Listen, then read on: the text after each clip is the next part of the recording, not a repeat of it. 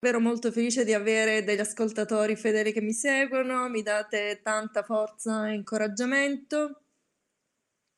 Siamo alla diciottesima giornata di isolamento imposto nel Regno Unito, credo sia la 39esima giornata di isolamento in Italia. Ho appena sentito che il Presidente del Consiglio Giuseppe Conte ha esteso la quarantena di altri 15 giorni, eh, le reazioni sono state miste, eh, credo che si stia raggiungendo il limite di tolleranza in Italia, seppure questi siano provvedimenti necessari.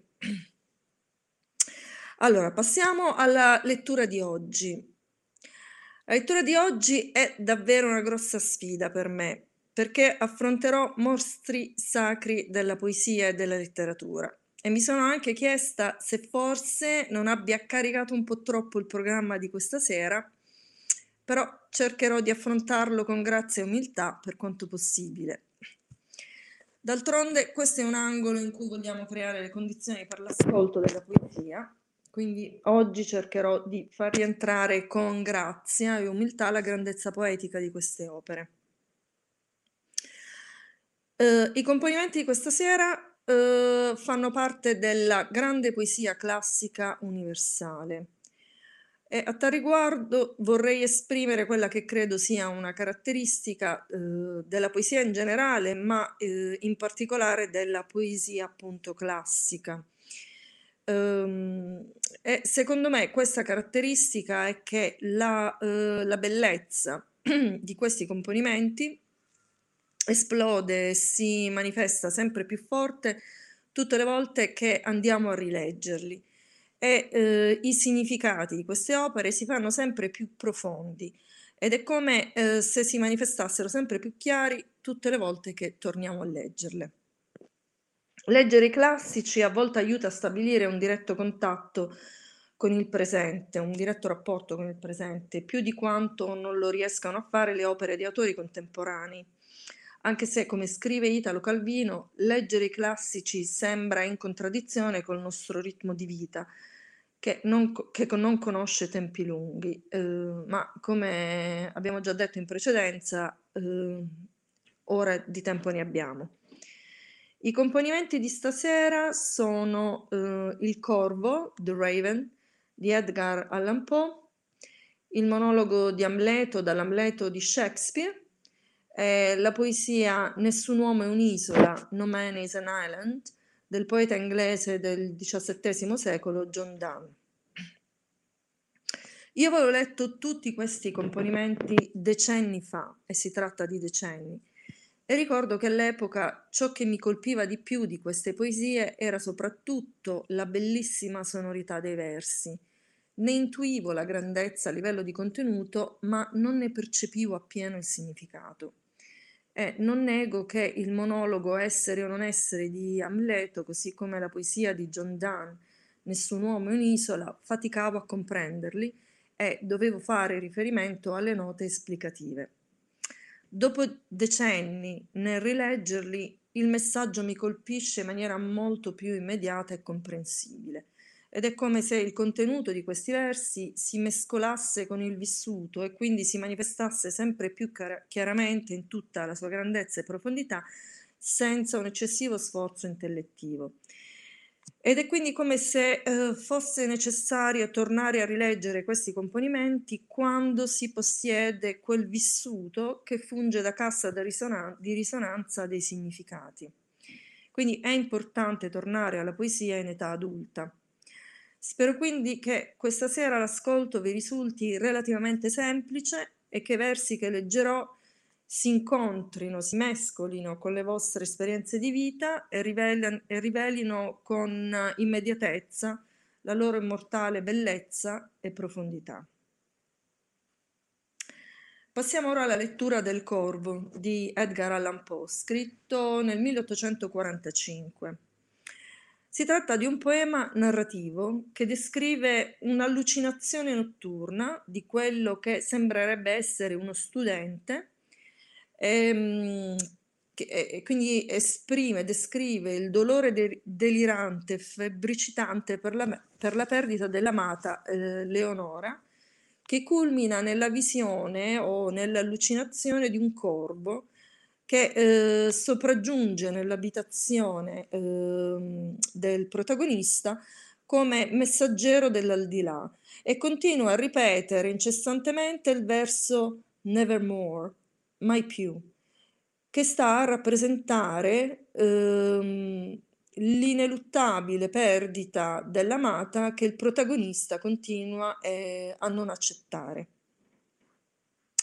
Edgar Allan Poe è un grandissimo scrittore e poeta del romanticismo americano. Nasce a Boston nel 1809 e si afferma subito nei circoli letterari americani. È maestro della suspense, nonché padre fondatore del racconto poliziesco e della letteratura dell'orrore e del giallo psicologico. Della sua opera sono noti soprattutto i suoi racconti dell'orrore, tra cui il famoso Gatto Nero. La poesia che leggerò oggi, Il Corvo, è sicuramente il suo grande capolavoro poetico, che è poi divenuto cavallo di battaglia di numerosissimi attori, tra cui anche noti attori italiani, tra cui Giorgio Albertazzi. Quando il Corvo uscì la prima volta nel 1845, eh, fu pubblicato sulla rivista eh, American Review con lo pseudonimo Quarles e eh, riscosse un immediato successo di pubblico, però per qualche tempo l'autore rimase sconosciuto. Poe all'epoca eh, era ricevuto nella più scelta società letteraria di New York e fu eh, durante uno di questi incontri che gli fu chiesto di recitare il corvo, quando, quando ancora ehm, la paternità appunto del componimento non era, non era nota e si racconta che egli avesse letto quelle strofe della febbre, dell'allucinazione, della disperazione in un modo tale che l'uditorio elettrizzato sentì che doveva esserne lui l'autore. E quindi eh, la paternità del poema fu svelato e la fama del poeta raggiunse livelli eh, mondiali. Un critico americano di Baltimora, dopo aver assegnato a Poe un posto fra i grandi classici ed avere collocato il suo nome fra quelli di Milton, Ben Jonson, Shelley, Keats, analizzando il corvo, disse Nessuna composizione poetica della nostra lingua raccoglie come questa una più ricca, una più armoniosa combinazione di metri e di rime. La continuità del ritmo, per cui l'idea che si svolge severa di verso in verso non incontra intoppi, l'imponenza della rima triplicata, la purezza, l'evidenza dello stile, la litterazione tipica dei bardi sassoni, l'interesse sempre sostenuto in progressione drammatica dal principio alla fine, la stessa grafica delineazione fanno del corvo una composizione perfetta e degna di essere posta in alto fra le più nobili creazioni dell'intelletto umano di tutti i tempi e di tutte le lingue. Passo ora alla lettura. Una volta, a mezzanotte, mentre stanco e affaticato, meditavo sopra un raro, strano codice obliato, e la testa, grave e assorta, non reggevami più su fui destato all'improvviso da un rumore alla mia porta. Un viatore, un pellegrino bussa, dissi alla mia porta? Solo questo e nulla più. Oh ricordo, era dicembre, e il riflesso sonnolento dei tizzoni in agonia ricamava il pavimento. Triste avevo invan l'aurora chiesto e invano una virtù ai miei libri per scordare la perduta mia Leonora, la raggiante Santa Vergine che in ciel chiaman Leonora, e qui nome or non ha più. E il severo, ma vago, morbido ondeggiare dei velluti mi riempiva, penetrava di terrori sconosciuti. Tanto infine che, a far corta quell'angoscia, m'alzai su mormorando è un pellegrino che, ha battuto alla mia porta? Un viandante, un pellegrino che ha battuto alla mia porta? questo e nulla più. Calmo allor, cacciate al fine quelle immagini confuse, mossi un passo e, signor dissi, o signora, mille scuse, ma vi giuro, tanto assorta m'era l'anima, e quassù tanto piano, tanto lieve voi bussaste alla mia porta, ch'io non so ancor ben certo d'esser desto. Aprì la porta, un gran buio, e nulla più. Impietrito in quella tenebra, dubbioso, tutta un'ora stetti, fosco, immerso in sogni che mortal non sognò ancora. Ma la notte non diè un segno, il silenzio pur non fu rotto, e solo, solo un nome si udì gemer. Leonora. Io lo dissi, e a sua volta rimandò l'eco Leonora. Solo questo, e nulla più. E rientrai, ma come pallido, triste in cor, fino alla morte esitavo, un nuovo strepito mi colse, e or fu sì forte che davver pensai davvero qualche arcano avvien quaggiù, qualche arcan che mi convien penetrar qualche mistero. Lasciam l'anima calmarsi, poi scrutiam questo mistero. Sarà il vento e nulla più. Qui dischiusi i vetri, e torvo, con gran strepito di penne, grave, altero, irruppe un corvo dell'età la più solenne. Ei non fece anch'in di sorta, non fece, non fe cenno alcun, ma giù, come un lord od una lady, si diresse alla mia porta, ad un busto di Minerva proprio sopra la mia porta, scese, stette e nulla più. Quell'augel d'ebano allora, così tronfio e pettoruto, tentò fino ad un sorriso il mio spirito abbattuto. E, se ben spiumato e torvo, dissi, un vile tu non sei certo, o vecchio spettral corvo della tenebra di Pluto. Qual nome a te gli araldi danno a corte di re Pluto? Disse il corvo, mai più. Mi stupì che quell'infausto disgraziato augello avesse la parola, e benché quelle fosser sillabe sconnesse, trasalì che in niuna sorta di paese fin qui fu dato ad uom di contemplare un augello sovra una porta, un augello od una bestia aggrappata ad una porta con un nome tal, mai più. Ma severo e grave il corvo più non disse, e stette come se egli avesse messo tutta quanta l'anima in quel nome. Sovra il busto, appollaiato, non parlò, non mosse più. Finché tristi, triste, ebbi ripreso. Altri amici mi han lasciato. Il mattin non sarà giunto che egli pur m'avrà lasciato. Disse allor, mai più, mai più scosso al motto che or sì bene s'era apposto al mio pensiero? Certo dissi queste sillabe sono tutto il suo sapere. E chi a tal ritornello l'addestrò? Forse quaggiù sarà stato sì infelice che ogni canto suo più bello come un requiem non, ave- non aveva ogni canto suo più bello a finir che in un mai più ma un pensier folle ancor voltomi a un sorriso il labbro torvo. Scivolai su un seggiolone fino in faccia al busto e al corvo, e qui, steso nel velluto, prese intento a studiar su cosa mai volesse dire quel feral augel di Pluto, quel feral sinistro, mago, triste, infausto augel di Pluto, col suo lugubre mai più. Così, assorto in fantasie, stetti a lungo, e sempre intento all'augel, i di cui sguardi mi riempivan di spavento, non osai più aprire labbro, sprofondato sempre più fra i cuscini accarezzati dal chiaror di un candelabro, fra i cuscini rossi ovella al chiaror di un candelabro non verrà a posar mai più. Allor parvemi che a un tratto si svolgesse in aria, denso e arcan, come dal turibulo di un angelo un incenso. Oh infelice dissi, è l'ora. E infin, ecco la virtù e il nepente che imploravi per scordar la tua Leonora. Bevi, bevi il filtro e scorda, scorda al fin questa Leonora.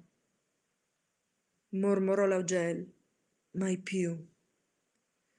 Oh profeta urlai, profeta, spettro, oh Augel, profeta ognora, o l'averno t'abbia inviato, o una raffica di bora t'abbia naufrago sbalzato a cercare asil quaggiù, in quest'antro di sventure, di al meschino che ti implora, se qui c'è un incenso, un balsamo di vino, egli ti implora. Mormorò l'Augel, mai più. Oh profeta, urlai, profeta, spettro, o gel, profeta, ognora, per il ciel sovrano teso, per l'Iddio che noi s'adora, di a quest'anima si ancora, nel lontano Eden lassù, potrà unirsi a un'ombra cara che chiamavasi Leonora, a una vergine che gli angeli or chiamano Leonora. Mormorò l'Augel, mai più. Questo detto sia l'estremo, spettro augello, urlai sperduto. Ti precipita nel nembo, torna ai barati di Pluto. Non lasciar piuma di sorta, qui a svelar chi fosti tu. Lascia puro il mio dolore, lascia il busto e la mia porta, strappa il becco dal mio cuore, t'alza al fin da quella porta. Disse il corvo, mai, mai più e la bestia ognor proterva, tetra ognora, è sempre assorta sulla pallida Minerva, proprio sopra la mia porta. Il suo sguardo sembra il guardio di un demone che sogni, e giù, sui tappeti, il suo riflesso tesse un circolo maliardo, e il mio spirito, stretto all'ombra di quel circolo maliardo, non potrà surger mai più.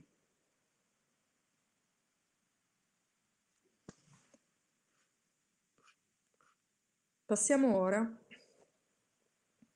al monologo di Amleto, eh, della prima scena del terzo atto, del, appunto del, del dramma Amleto.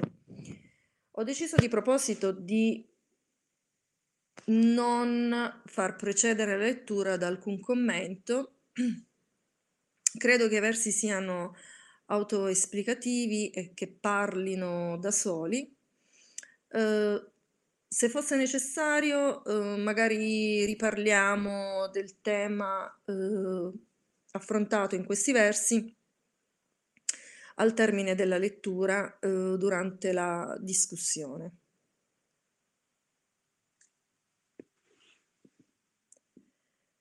Essere o non essere? Questo è il problema. È forse più nobile soffrire, nell'intimo del proprio spirito, le pietre e i dardi scagliati dall'oltraggiosa fortuna, o imbracciar l'armi invece contro il mare delle afflizioni e combattendo contro di esse mettere loro una fine.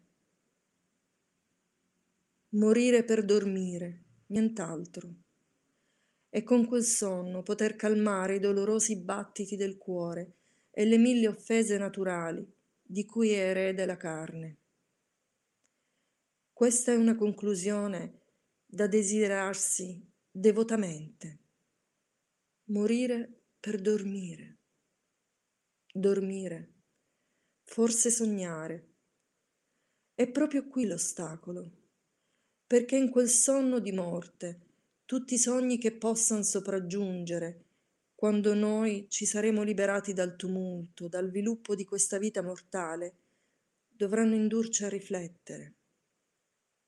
È proprio questo scrupolo a dare alla sventura una vita così lunga, perché chi sarebbe capace di sopportare le frustate e le irrisioni del secolo, i torti dell'oppressore, gli oltraggi dei superbi, le sofferenze dell'amore non corrisposto, gli indugi della legge, l'insolenza dei potenti e lo scherno che il merito paziente riceve dagli indegni, se potesse egli stesso dare a se stesso la propria quietanza con un nudo pugnale.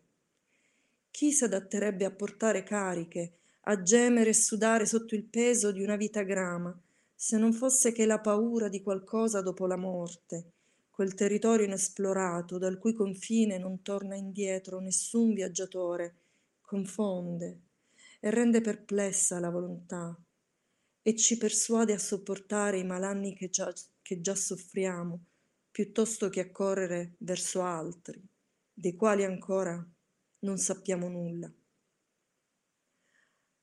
A questo modo tutti ci rende vili la coscienza e l'incarnato naturale della risoluzione è reso malsano dalla pallida tinta del pensiero e imprese di gran momento e conseguenza deviano per questo scrupolo le loro correnti e perdono il nome d'azione.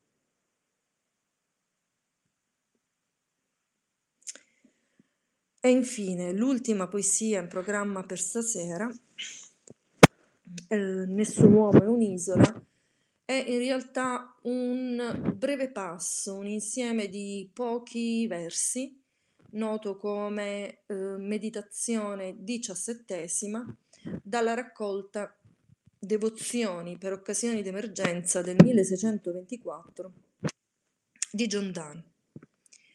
John Donne è un poeta inglese vissuto a cavallo tra il 500 e il 600 in un'epoca di transizione. Tra il tramonto della fiorente epoca elisabettiana e l'inizio della rivoluzione scientifica che avrà come protagonisti Copernico, Galileo, Keplero e che porterà quindi allo sfaldamento delle credenze eh, del mondo tradizionale, quindi a una, completa, a una visione completamente nuova del mondo. E John Donne si trova in bilico appunto tra opposte tendenze, eh, tra il pensiero medievale, la nuova scienza, tra il Rinascimento e la Riforma, il cattolicesimo, il protestantesimo, l'amore umano e l'amore divino, peccato, il peccato e la morte, l'uomo e Dio. La poesia di Donne è definita poesia metafisica ed è molto diversa da quella dei suoi contemporanei per molti aspetti. Può anche essere definita poesia psicologica e sentimentale ed ha un preciso obiettivo, la ricerca della verità, guardando alle cose e alla realtà tutta con occhi nuovi per dare ad esse un significato. Il testo di questa poesia è altamente introspettivo e invita a riflettere sulle dinamiche relazionali come cardini e fondamenti della vita stessa. Se essi vengono meno, sarà un danno irreparabile per la salute mentale e fisica. E appunto questi cardini sono il rapporto con tutti gli altri individui che fanno parte della società. Eppure oggi si tende a rinchiudersi in se stessi, a diventare isola. Si comunica poco, si rimane soli anche nei luoghi affollati. Anche i componenti di una famiglia spesso sono isole. In ogni ambiente di studio, di lavoro, di rado, non di rado ci scopriamo isole. Ognuno vive in un proprio universo, ognuno ha un'esistenza a sé stante, nascosta a tutti gli altri. Oggi più che in passato l'individualismo sembra essere l'unico presupposto della nostra società, la base su cui si sono costruite l'economia, la politica, le istituzioni, le nostre vite. Sarà forse questo il motivo principale della crisi attuale, che non è solo crisi economica, ma è anche una crisi esistenziale? Il pensiero di John Donne torna allora presente, torna a invitarci ad uscire dall'egoismo che ci stritola e a guardare all'altro da sé, all'umanità tutta. Nessun uomo è un'isola, e non solo sul piano strettamente politico-sociale, perché ciascuno di noi appartiene all'umanità tutta, fa parte integrante dell'universo.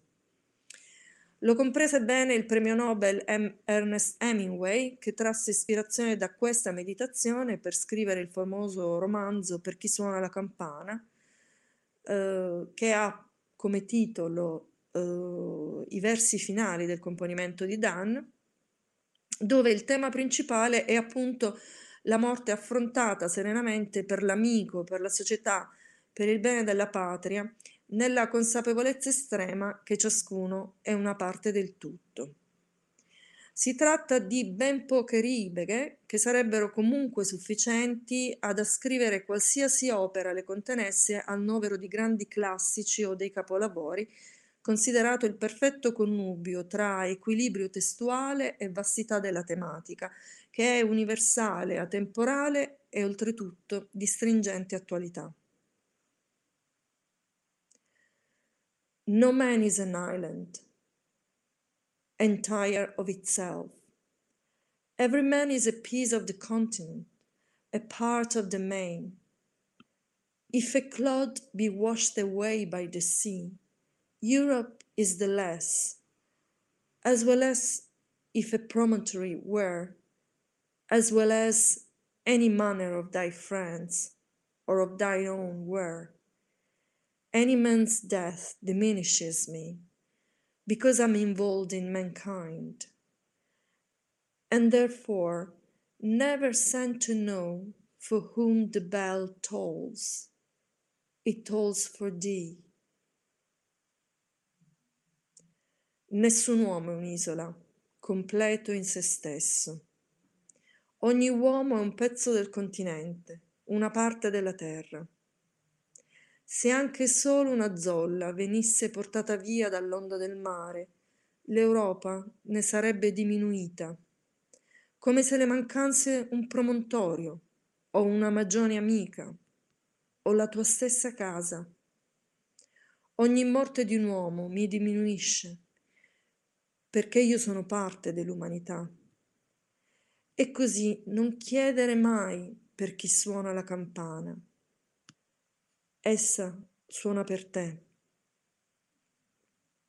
Ovviamente il significato dei versi finali eh, riecheggia la tradizione mm, di secoli fa, con la quale insomma, la morte di qualcuno annunciata da un particolare suono delle campane. Quindi il poeta appunto nei versi di, finali dicendo non chiedere mai per chi suona la campana, eh, intende dire appunto non, non cercare di sapere eh, per chi è sopraggiunta la morte, perché la morte di, un, di ogni essere umano comunque è la morte, parte un po', eh, la morte è morte per tutti noi, comunque è una privazione per tutti noi.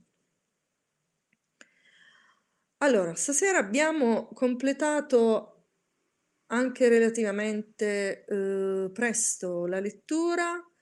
Eh, non nego che è stata una lettura complessa ehm, e probabilmente, insomma, eh, dovrò riproporre questi componimenti. Eh, Abbiamo qualcuno, sì, qualcuno di voi, non un pubblico numerosissimo questa sera, eh, però eh, ogni intervento in linea è gradito, quindi eh, se qualcuno di noi fosse interessato a una breve discussione, uh, lanciate un cenno altrimenti vi lascio alla vostra tranquilla serata del venerdì. Anna Scaltra, eccola, il suo intervento. Si fa? Pronto? Pronto? Ah. Buonasera, ciao. Ciao, grazie, eh, grazie, meravigliosissime queste poesie.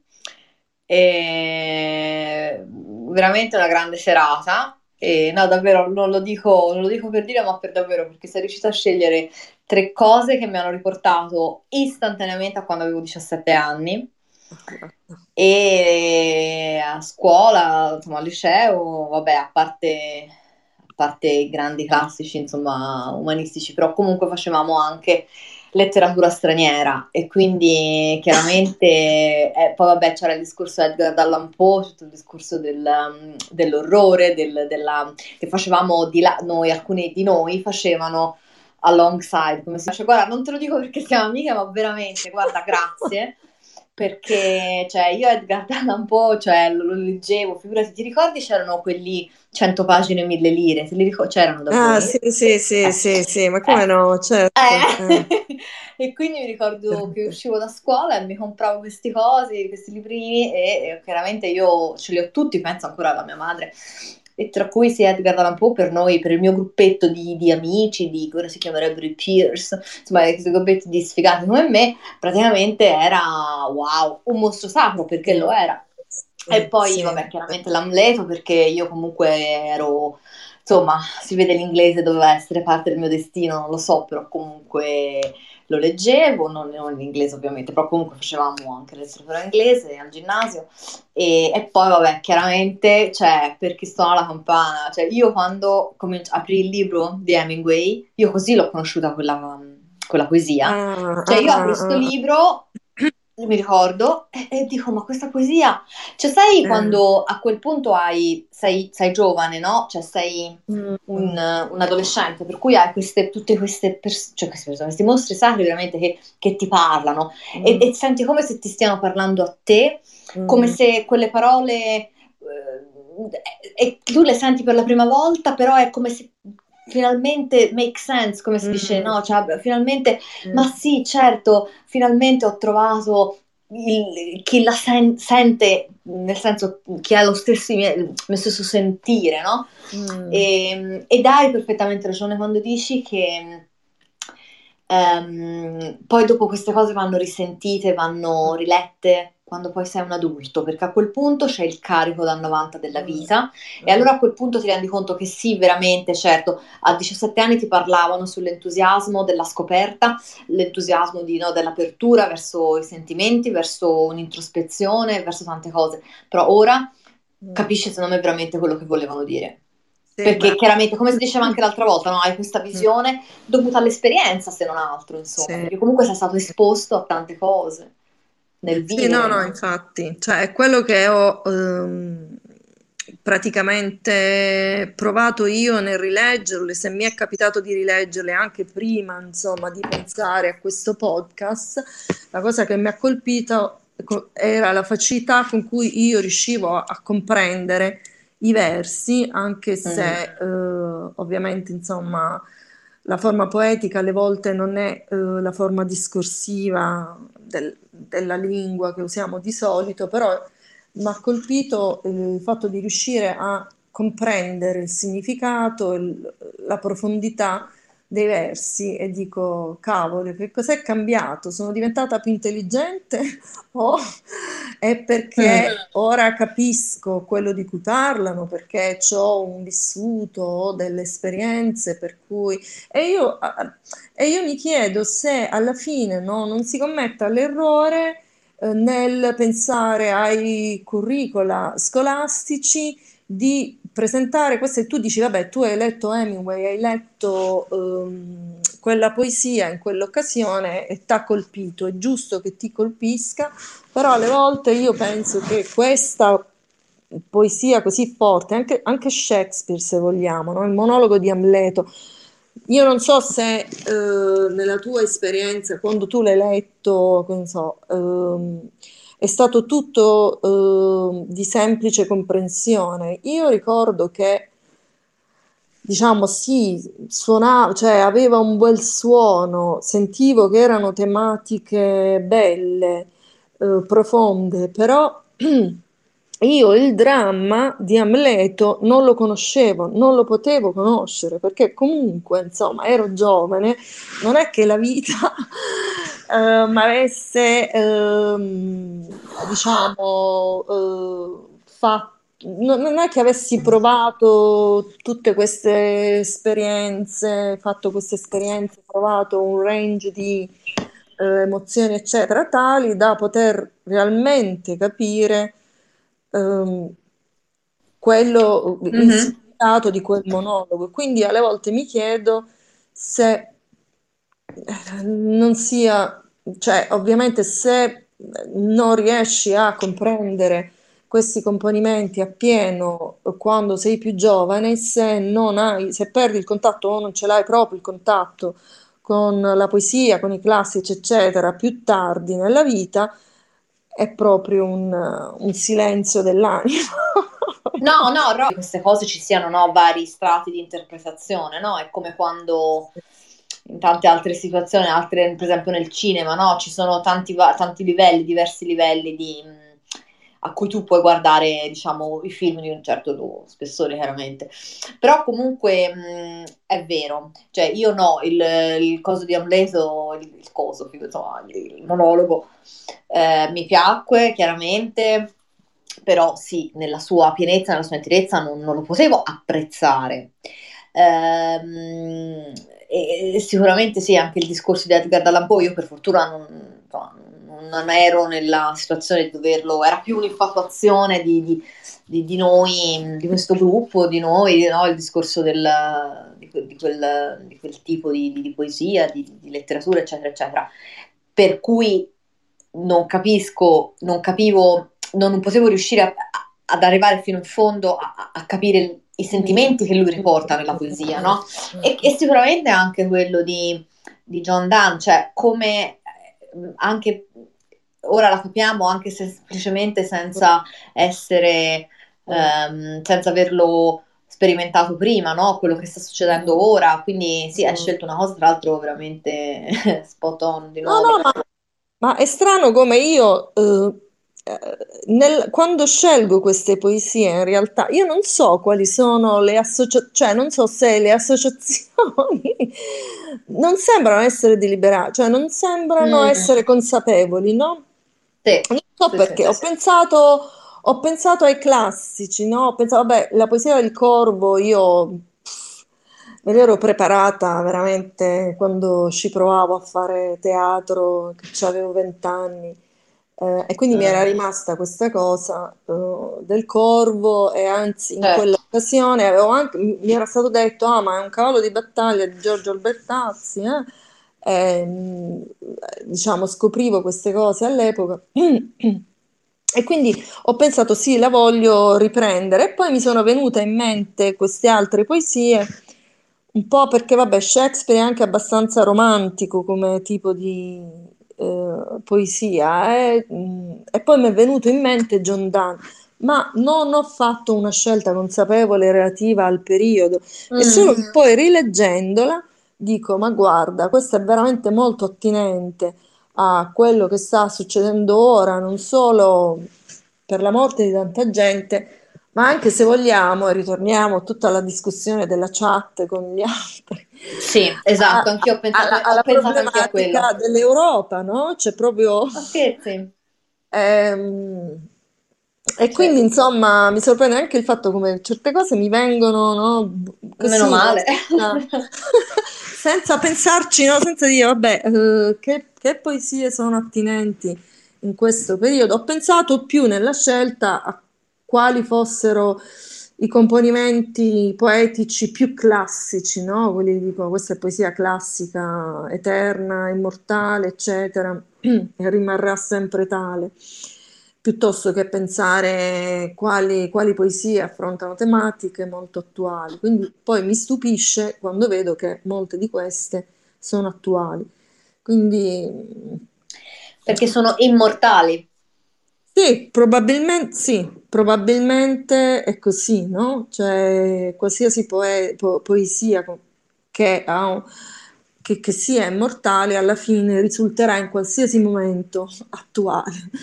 Qualsiasi cosa possa succedere in quel momento storico, quella poesia risulterà sempre attuale, probabilmente. Quindi, ehm, Mm.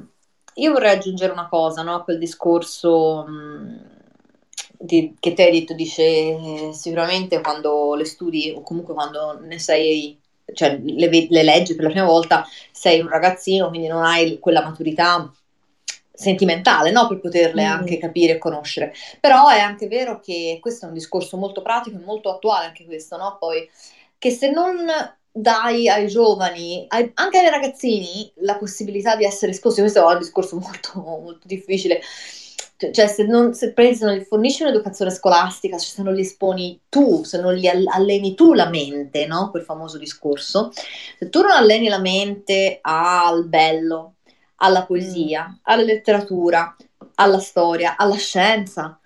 Non, cioè, dopo non, non, tutti sono in grado di, di, di, farlo automaticamente e autonomamente. E questo sì è il grande valore della scuola, il grande valore dell'educa- dell'educazione scolastica. Cioè che se io non avessi fatto gli studi che ho fatto, io non sarei in grado, forse non lo so, alcuni Mm, Matteo, per esempio, lui si, tra virgolette, è un autodidatta, nel senso mm. lui ha quella curiosità, quella spinta di fare, di, di andarsi lui, lui, a cercare le cose.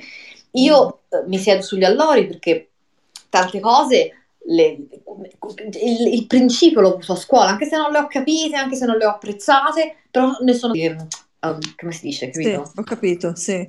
Anch'io, eh, devo, dire, eh, devo, dire, la verità, tutte, tutte, queste, le, tutte, le, poesie che ho scelto in questo periodo eh, sono tutte poesie che, eh, che conoscevo o, che mi, o, o, cose che io ho assimilato diciamo ne, nel profondo oppure cose che mi hanno lasciato un segno e quindi poi mi sono tornate in mente e le ho rivisitate eccetera quindi cioè mm. ehm, diciamo, eh, e comunque sono eh, quel tipo di persona che comunque se non, non, non, le si presenta la situazione giusta, tipo adesso, no? Che si fa? Siamo a casa, probabilmente, non so, probabilmente non so se mm. le avrei riprese queste cose. Ma Quindi, sicuramente, sicuramente. Ma, però, però, sono lì, sono, secondo me, cioè, sono parte di te come quando te senti bambini che, cioè, che da adulti magari si ricordano di un'attività legata comunque alla cultura che hanno fatto anche alle scuole elementari, no? Io penso, negli ultimi anni, non lo so, immagino. Però quelle cose sono rimaste impresse, quelle cose le puoi fare solo a scuola.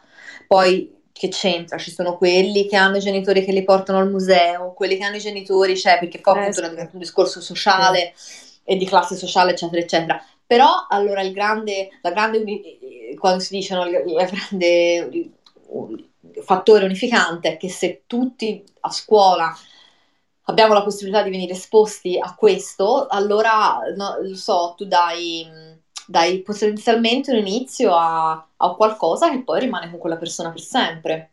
E, e, se non lo fai a scuola, può darsi anche che tu non lo faccia mai, cioè, chances are, cioè, se non l'hai fatta a scuola non lo fai più. Cioè, capito? Io eh, questo... Sì, lo so, purtroppo è così, però mi chiedo, eh, pensavo, come si potrebbe eh, reinserirla, no? Cioè, mm. Cioè, reinserire una cosa come la poesia un po' nell'età adulta, eh, come si potrebbe un po' riuscire a... Ehm, eh, questo si riallaccia a quel discorso che te hai fatto, no? il tuo opening della scorsa settimana, quando tu hai detto di la poesia appartiene a un mondo eh, diverso, non, almeno noi mm. diciamo ipotizziamo, no? stasera noi diciamo che la poesia appartiene, non appartiene al mondo delle meme, no? come si chiamano? Quelle, sì. mm. Il discorso mm. perché magari la poesia non, non, necessariamente ti dà quella gratificazione istant- istantanea mm. che ti dà a vedere, che ne so, un video buffo su internet, no?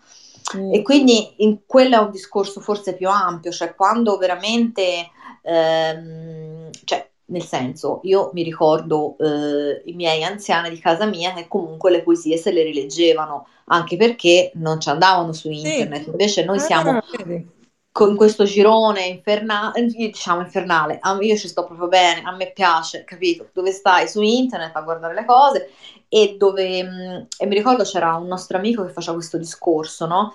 che mh, mm, aveva letto anche lui, no? che mh, mm, perché con tutto quello che possiamo fare su internet al giorno d'oggi non parliamo sette lingue, non conosciamo tutta la chimica, perché questo discorso che, per esempio, per imparare a suonare la chitarra, lui faccio questo esempio, o forse era l'esempio dell'articolo che aveva letto, non lo so, te hai bisogno di metterti lì e le prime volte non le sai suonare, non sai fare un cavolo, va bene?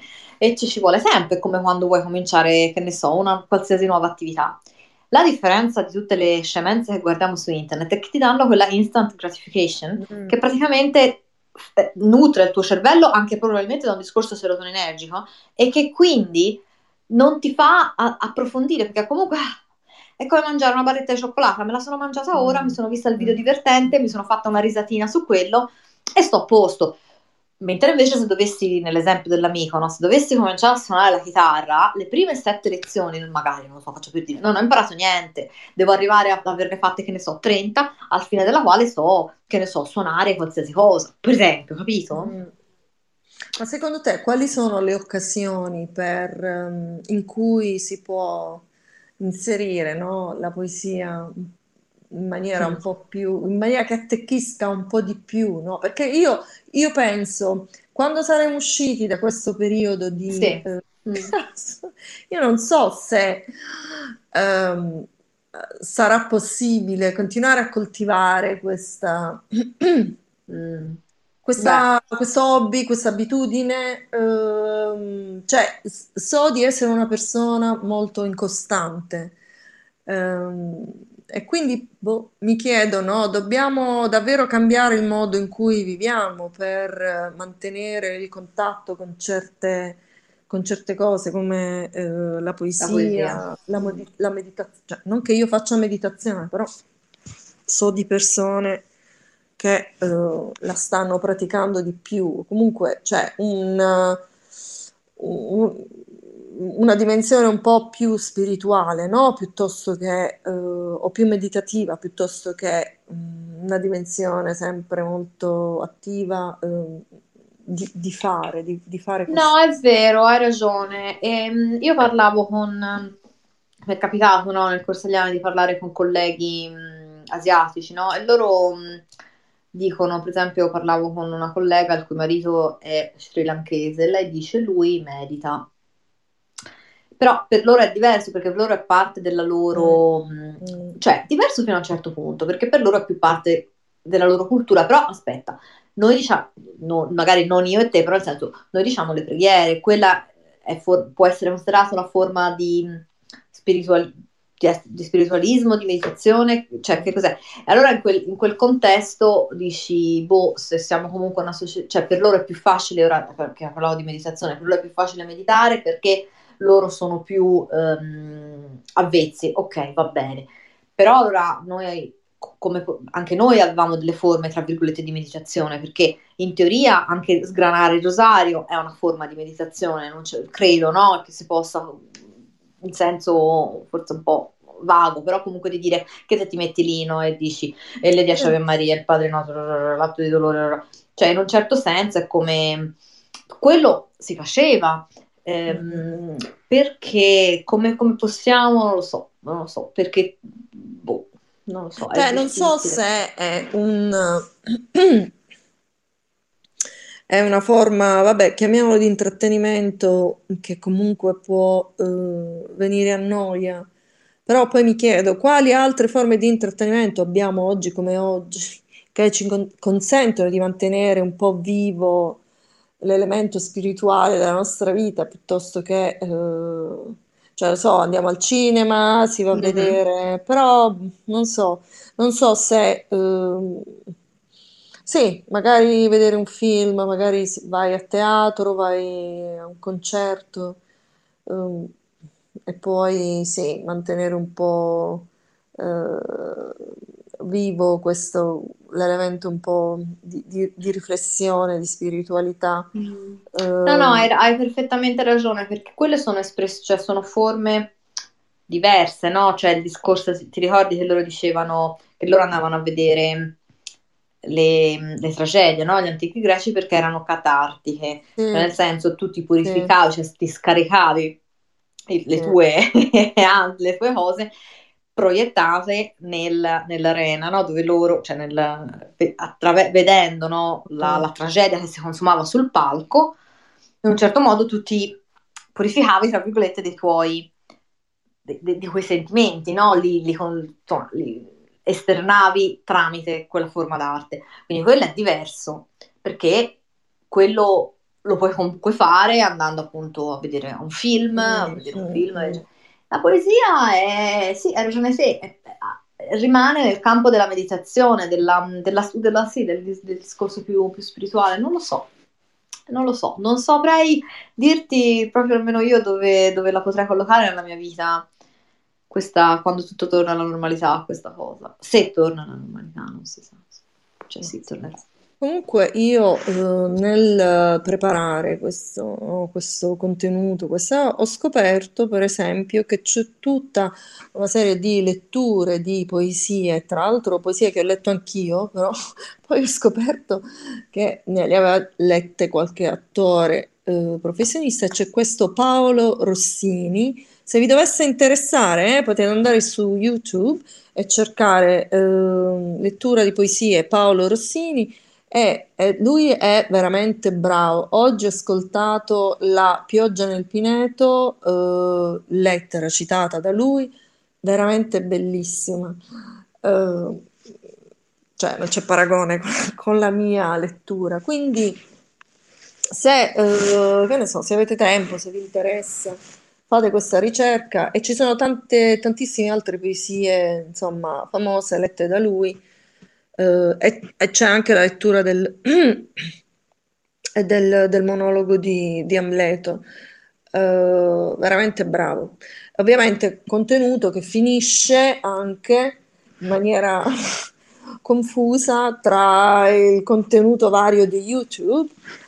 Eh, forse anche quello un po', no? Non c'è nessun, uh, nessun mm. luogo, nessun hub su internet dove vai e mh, mm, trovi magari eh, letture fatte in un certo modo che insomma possono, possono anche bu- intrattenerti. Eh, no, infatti, eh, non ho idea, anche perché mm, nel senso cioè il discorso è che la percezione di general, del general public, no? Del, cioè di uno che legge poesie, non è... Sì, non è glamorous. Esatto, cioè nel senso... Eh, mi viene in mente il coso di Amblese l'ha fatto anche quel grande attore Madonna Gasman può darsi sì, sì, sì. Eh. Cioè, cioè, senso, lettura... capito però cioè... non, mm. Non lo so, cioè non è che le puoi mandare in prima serata, vabbè, poi lì apriamo un altro capitolo. Però nel senso, no, non ho idea di come... Io immagino che ci, sia, che ci siano persone che le poesie le leggono ancora, eh, però boh, non saprei come, come poterle streamlined, ora queste parole sì. mi vengono in mente. Comunque c'è, c'è- a proposito di Gassman, ho trovato anche la sua lettura della poesia di Pavese, ehm, che io ho letto nel primissimo episodio, che però non ho pubblicato, perché era abbastanza rudimentale. Verrà la morte e avrai i tuoi occhi. Bellissima, bellissima interpretazione, quindi consiglio, consiglio di Mm. andarsela Certo, certo, sì. Eh, vabbè, sempre se, se fosse di interesse. E ho anche scoperto che ci sono dei posca- po- podcast eh, anche carini. eh, e so che alcuni dei nostri amici in linea, tipo Elisa, amano ascoltare. ehm, post- podcast italiani. Ce n'è uno intitolato Le ragazze senza rossetto di due ragazze italiane che mensilmente pubblicano un podcast, diciamo, di contenuti più o meno femministi, eh, no- non esageratamente femministi, quindi se, foss- se foste interessati ve lo consiglio. E tra l'altro ho scoperto, è una cosa che io non conoscevo, non so se eh, eh, conoscete, no? Eh, quel- la serie di romanzi, L'amica di Spe- speciale di... Sì. Come si chiama l'autrice? Eh, Oddio. Mm, oh, bambina. Vabbè, insomma, abbiamo, sì, comunque abbiamo capito. No, lo devo trovare. Cioè, ho scoperto che questa famosa scrittrice italiana, Elena Ferrante, non si dà la, l'identità reale. Eh. eh, io non lo sapevo. No. No, non lo sapevo. Lei lo sai che era columnist del Guardian? Cioè, no, columnist, faceva un contributo, ora non lo fa più, l'ha fatto proprio, credo che la traducessero, non credo scrivesse lei in inglese, sicuramente non a livello del Guardian, insomma, cioè non lo so. Però sì, no, non si sa chi sì, cioè non si sa, lei la sua identità l'ha, l'ha tenuta nascosta, c'è chi dice sia un uomo, che allora... Ah sì, non sapevo che fosse... Sì, sì, sì, molto, molto... Eh... Ah. L'amica geniale, sì. Oddio, sì, mi ha, mi ha stupita sta cosa. È uno dei loro podcast, loro parlano appunto di, di Elena Ferrante. Elena Ferrante. No, vabbè, io ho letto, l'ho letto il primo, sì, l'ho finito. Sì. E, ehm, Vabbè. Ti è piaciuto? No. No. no. un po' lei è scrittrice mainstream, alle volte devi diffidare dei mainstream, forse, no? No, non lo so, non lo so. Non... In realtà qui piace tanto. Parlavo con... Um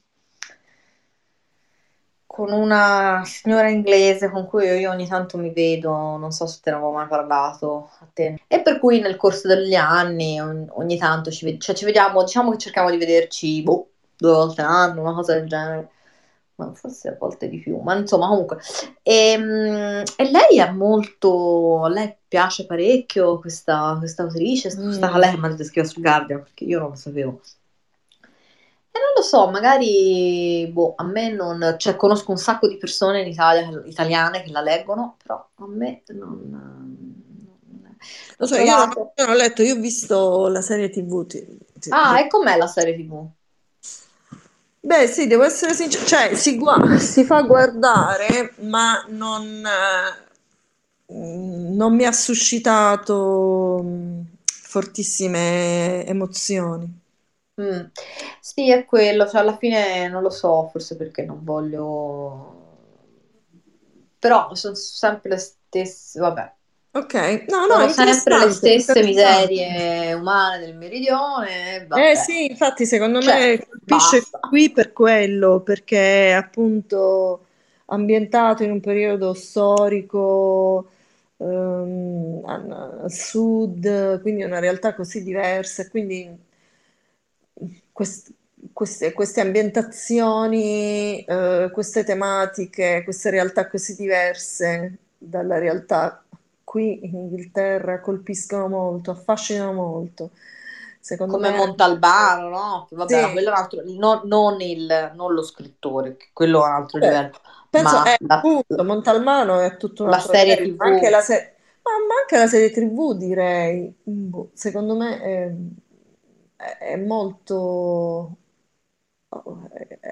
è, una bella serie, secondo me. eh. Sì, no, sì, sì, quello sì, quello sì, sì, no, lo, lo guardavo anch'io all'epoca, no, quello sì. Infatti, però qui è piaciuto molto. Mi ricordo che appunto era perché ho nominato, ho nominato le persone da cui affittavamo la coppia era una coppia di, diciamo, di anziani, da cui, no- non tanto anziani, comunque, di pensionati da cui noi affittavamo la, la casa. Loro andarono, uno del, insomma, andarono, vennero a vedere la casa e disse, ah vabbè, noi andiamo in Sicilia, visto se italiano, ah, sì, eh, dice, sì, sì, andiamo sulle orme di, eh, del commissario Montalbano, sì, dice, ah, accidenti, rimasi, eh, eh, beh, Sì, piace molto, piace, vabbè, comunque.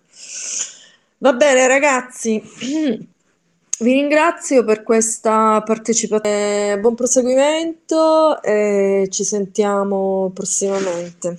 Bene, grazie, ciao, buonanotte a tutti.